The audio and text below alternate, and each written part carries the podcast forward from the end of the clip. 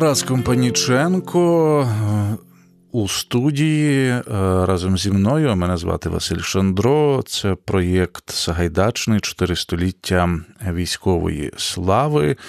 І ми з паном Тарасом в межах цього проєкту, який ви цілком можете послухати на сайті громадське.Радіо, говоримо, зокрема, про літературу і про музику, і загалом про культуру кінця 16-го, початку 17-го століття, яка, можливо, нам здається не просто далекою, а дуже далекою за багатьма дуже критеріями, так, як ми оцінюємо зараз близькість до себе читаного, баченого і чутого.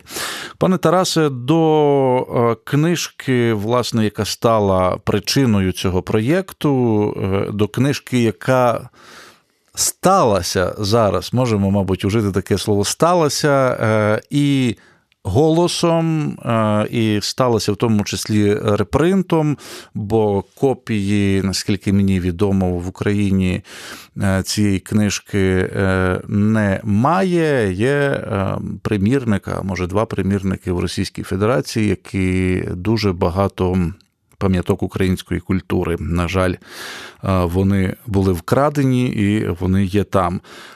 Книжка Касіяна Саковича «Вірші на жалосний погреб зацного рицаря Петра Конашевича-Сагайдачного».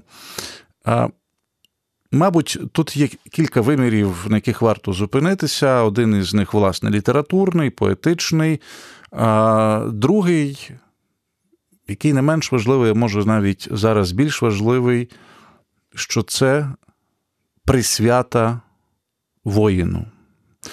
І коли ми задумували цей проєкт, ми не були ще у війську, погляд на це був один.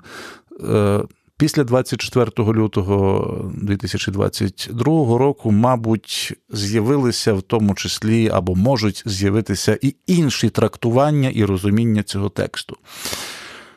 Давайте, власне, трохи більше про ці вірші, про їхню літературну складову і про їхнє смислове, якщо можна так казати, навантаження. Почну з того, що ці вірші написані гарною давньою українською мовою. Вони і багато змістовних таких важливих дуже моментів в них викладено.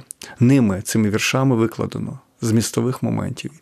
І багато ідей через ці вірші сучасник Василь Касіян Сакович намагався донести до тодішньої спільноти.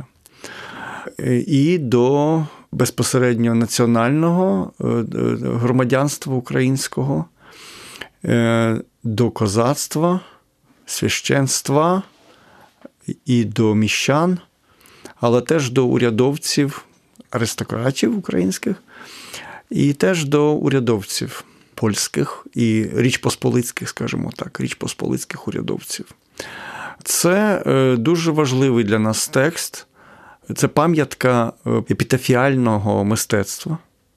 Це там в самому тексті написано, що цей вірш, ці вірші були промовлені під час поховання, під час самого як частина прощання. Можна сказати, що це собі така громадянська панахида.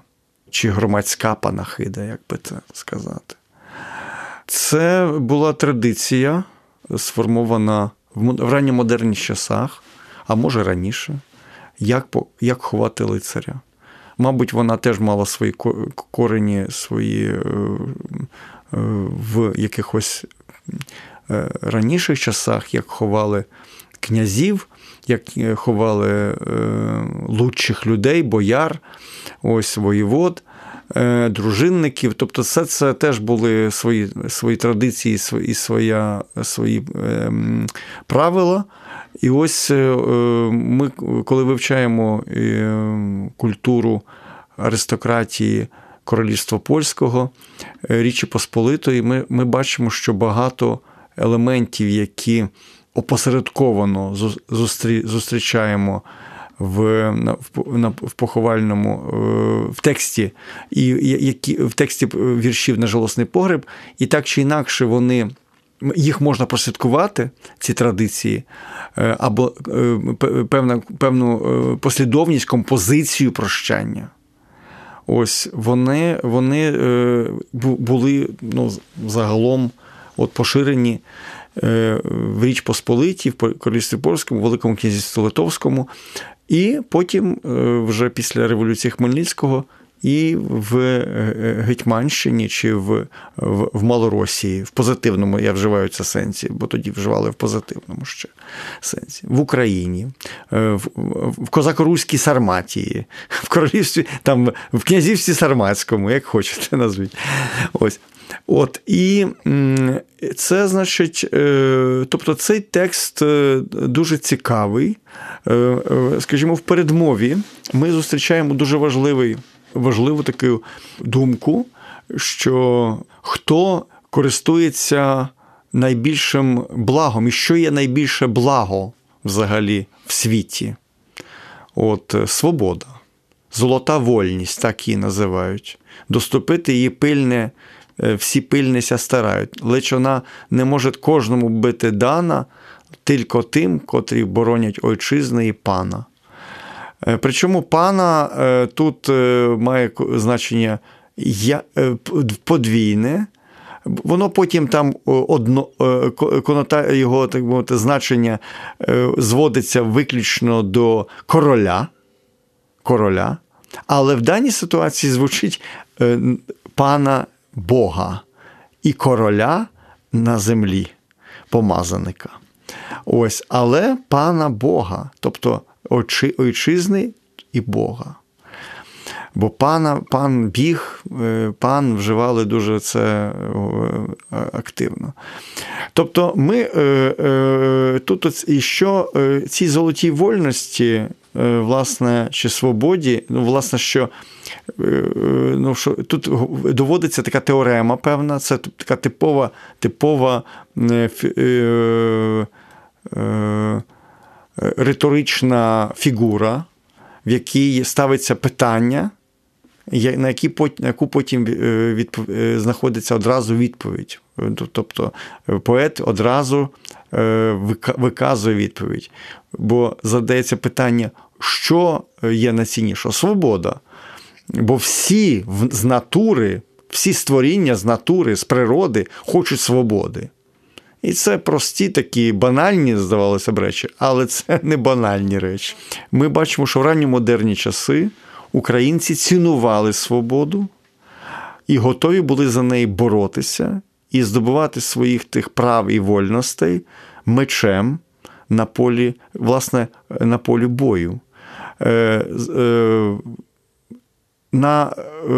В битвах воїни її докупують не грошми, але мечем. Оце дуже важливі речі. Потім в геральдиці Великого князівства Руського, коли Виговський намагався після трактувати з королем польським, із Литвою, із, власне, створити ці гадяцькі угоди, було створено один з геральдичних знаків відновленого Великого князівства Руського був лев з мечем. Це дуже важливий момент. Стара оця геральдика старого князівства чи королівства Руського, але з мечем, тобто відновили права через меч. Вони відновили... Прес шаблі, казав потім Мазепа. Вже прес шаблі маємо право. Ось, тому тут такі важливі речі, і вони закладені в цій, власне, можна сказати, в поемі. Великій композиції, якою дуже цікава. І от ми бачимо, що в ній ще один дуже важливий момент наголошується. Про шляхетне походження національного нашого племені, тобто нації.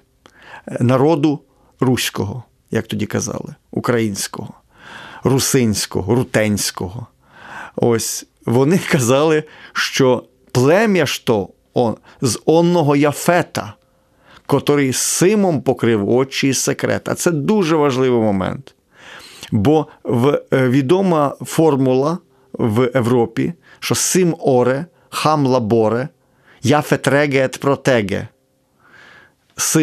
Семіти моляться, сим молиться, хам працює, яфет, афетити або яфетити володарюють і опікуються слабшими. Це дуже важливо для, ну, не в повні державного народу, але того, хто хоче бути після Люблінської унії. Люблінська унія, все-таки там волинці, кияни з братславцями там постояли за свої права, і хоч не були вони державною там суб'єктом, так би мовити, ось, але все ж таки відстояли багато що. Але от після Люблінської унії вони змагали стати третьою складовою, повноправною, це рівний між рівним, що вони не раби, не подножки, не грязь якась там, знаєте, як казав потім Шевченко пізніше. Але вони рівні між рівними, вони так само покликані володарювати на своїй землі. Вони з племені Афета.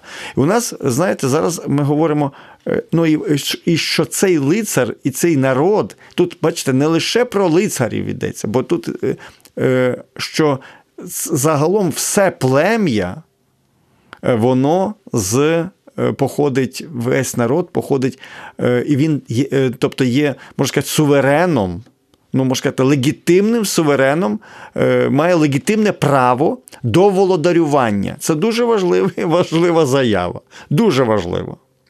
А ми потім побачимо, що багато цей активний козацький елемент перебере на себе в середині, в першій половині, в середині 17 століття ролю державотворчого елементу. Тут слід зазначити, що в тій же передмові означається і позначається Україна, так, яку козаки боронять. Так, боронять, власне. І це теж, ну, не перша, звісно, але одна з перших, мабуть, в такому сенсі, в тому числі згадок у літературі, що важливо. Друковані так, літературі, та у вірші, в передмові, так, тобто так. У передмові ректор школи узагальнює певні речі, як він їх розуміє, вочевидь, не сам вигадавши. Мабуть, це якісь дискусії, якісь розмови вчених цих мужів з різними дуже біографіями, як у того ж таки Саковича далі. Закінчив домініканським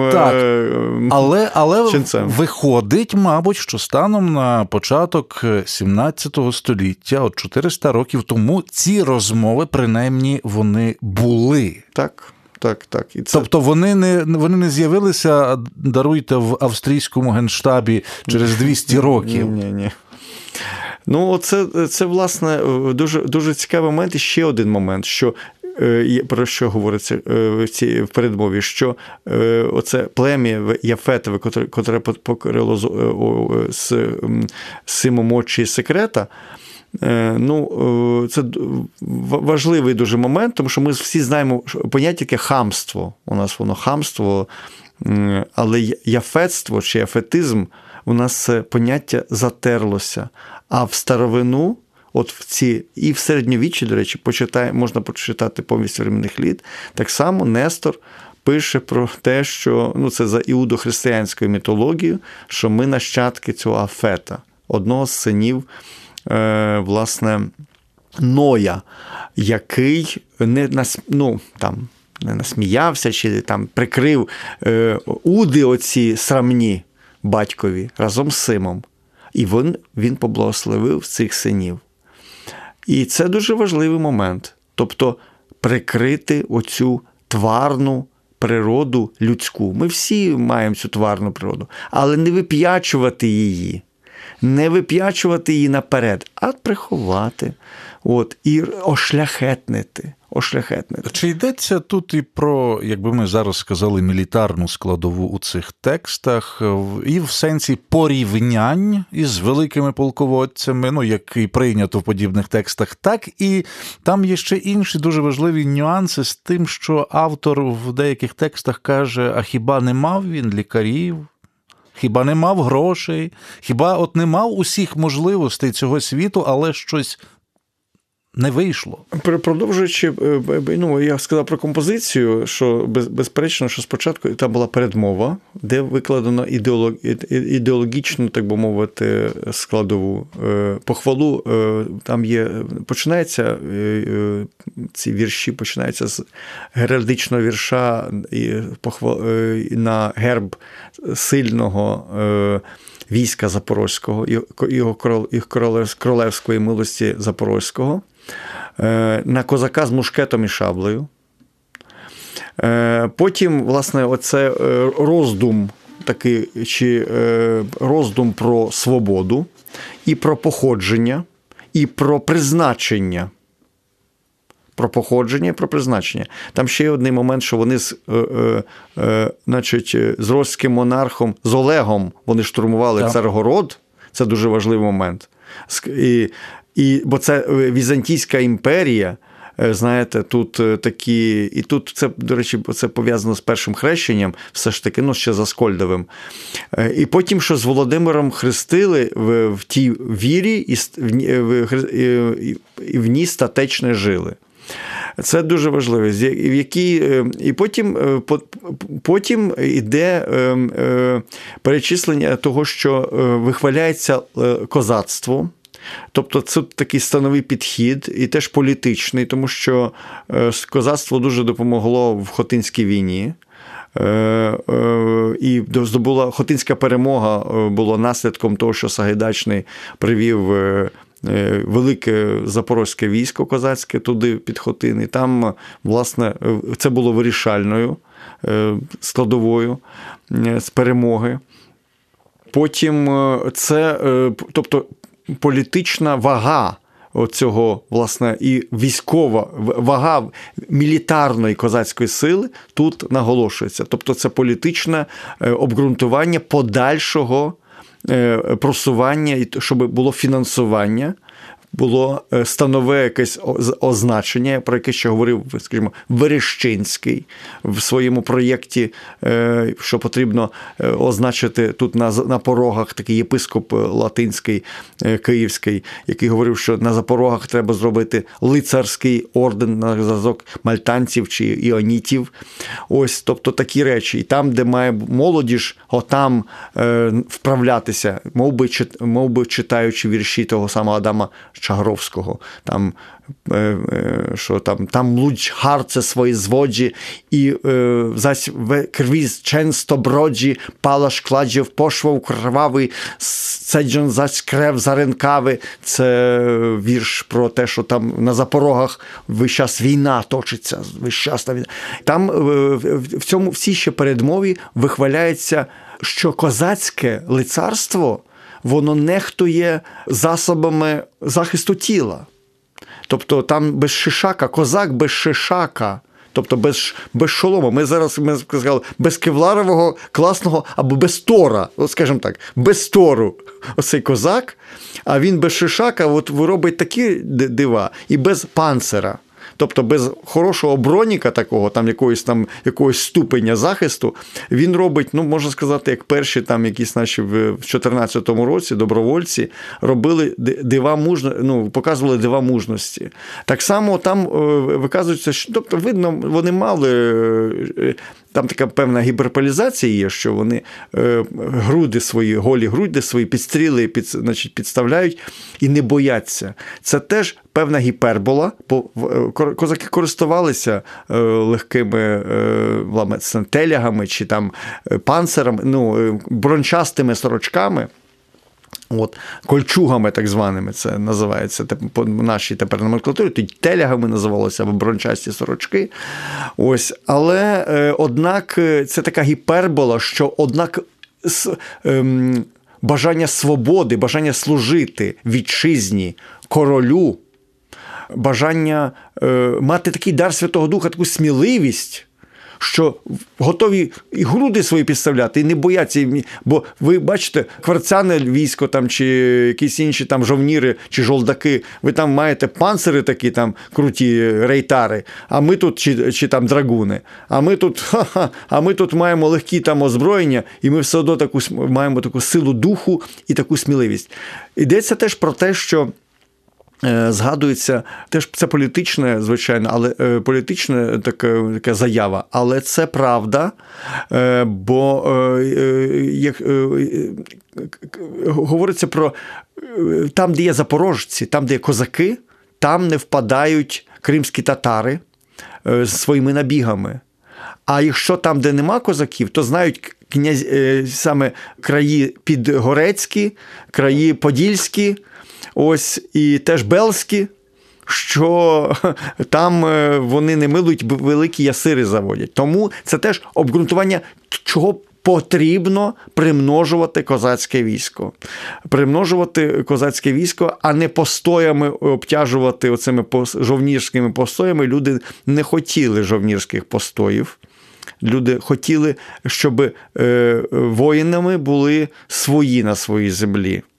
Ось. Ну і подальша композиція є, і подальші тексти стосуються того, що все ж таки прославляється гетьман Конашевич-Сагайдачний як той обранець і вождь оцього лицарства. Він вів це лицарство, він є плоть від плоті і кров від крові цього лицарства, і він є вождем цього, гетьманом цього лицарства. Бо він найкращий, найвибраніший. І він пішов на жертви, так як Кодрос, король Атенський. До речі, це дуже цікавий момент апеляції до античності, причому такої ґрунтовної. Знову ж таки, свідчення того, що, мабуть, люди, які писали ці тексти, вони читали, в тому числі, і книжки «Даруйте за, може, дещо це іронічно звучить», але це про що нам весь час казали. Там гречкосії, так, науки не було у вас, літератури, нічого не було. Все, от ми вам університети, мовляв, набудували, заводи і фабрики і так далі. Тут навіть це ж маленька дуже книжечка, це ж не величезне якесь видання, це маленька книжечка, там 50 сторінок, щось з гаком, це з тими післямовами, де поради Саковича, що говорити на подібних похованнях, на честь от таких зацних людей, і що родина може сказати, і так далі. Тобто ця апеляція і це порівняння з тими героями минулого свідчить про те, що, мабуть, слухачі, припускаємо, вони були в курсі, хто ці люди. Абсолютно, абсолютно. Це, якщо порівнювати з іншими промовами на похованнях, ми можемо порівняти промову Саміла Зорки, пізніша промова, яка вміщена в літописі Саміла Величка, промова Саміла Зорки на погребі Хмельницького.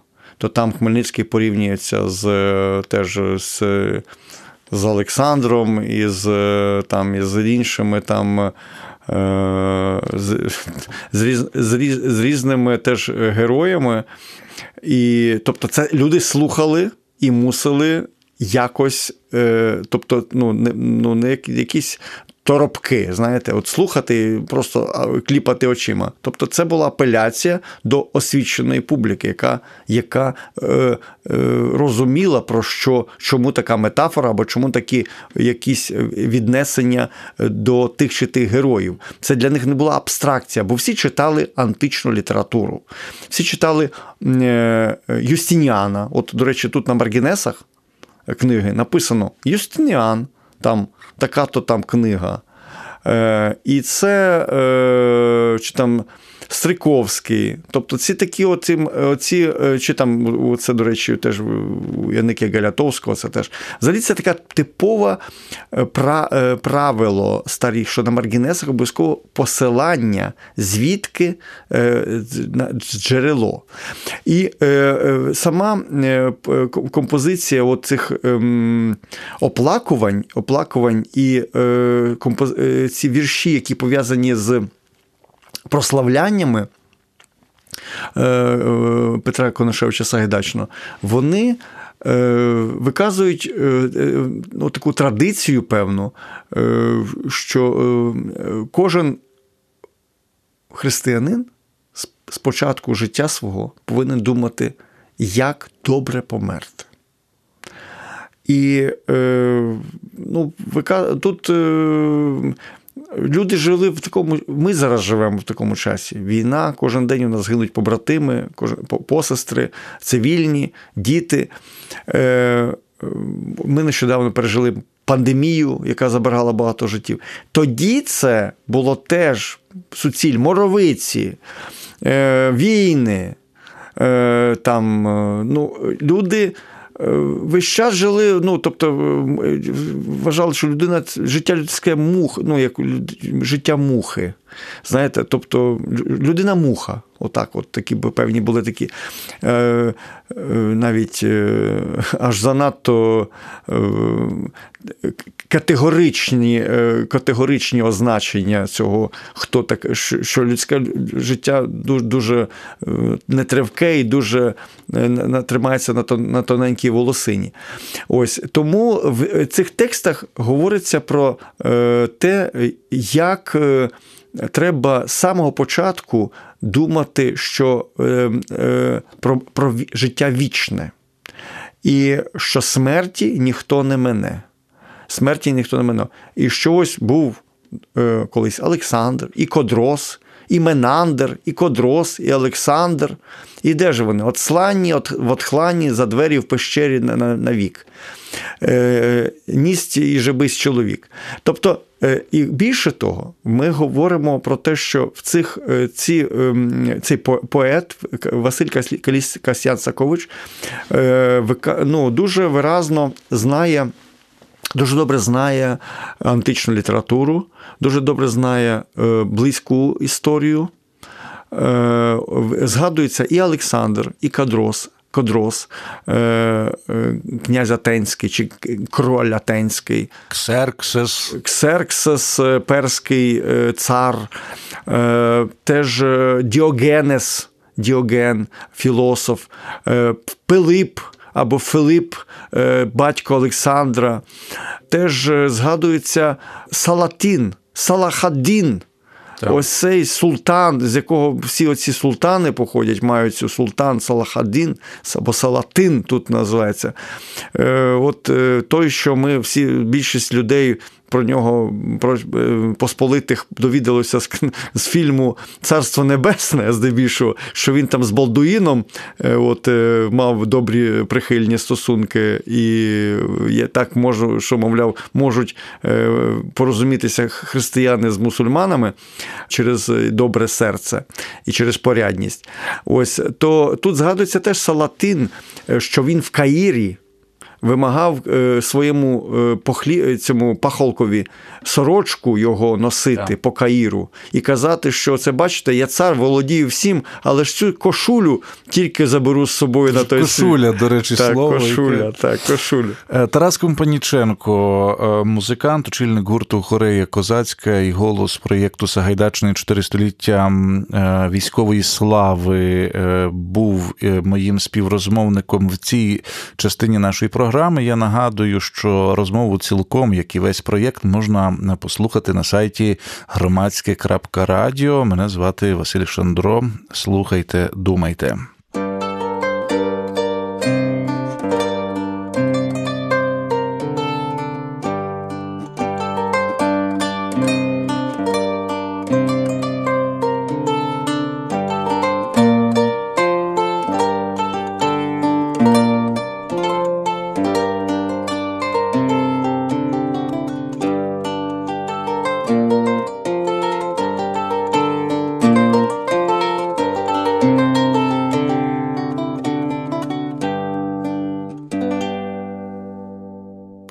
Втілено за підтримки Українського культурного фонду.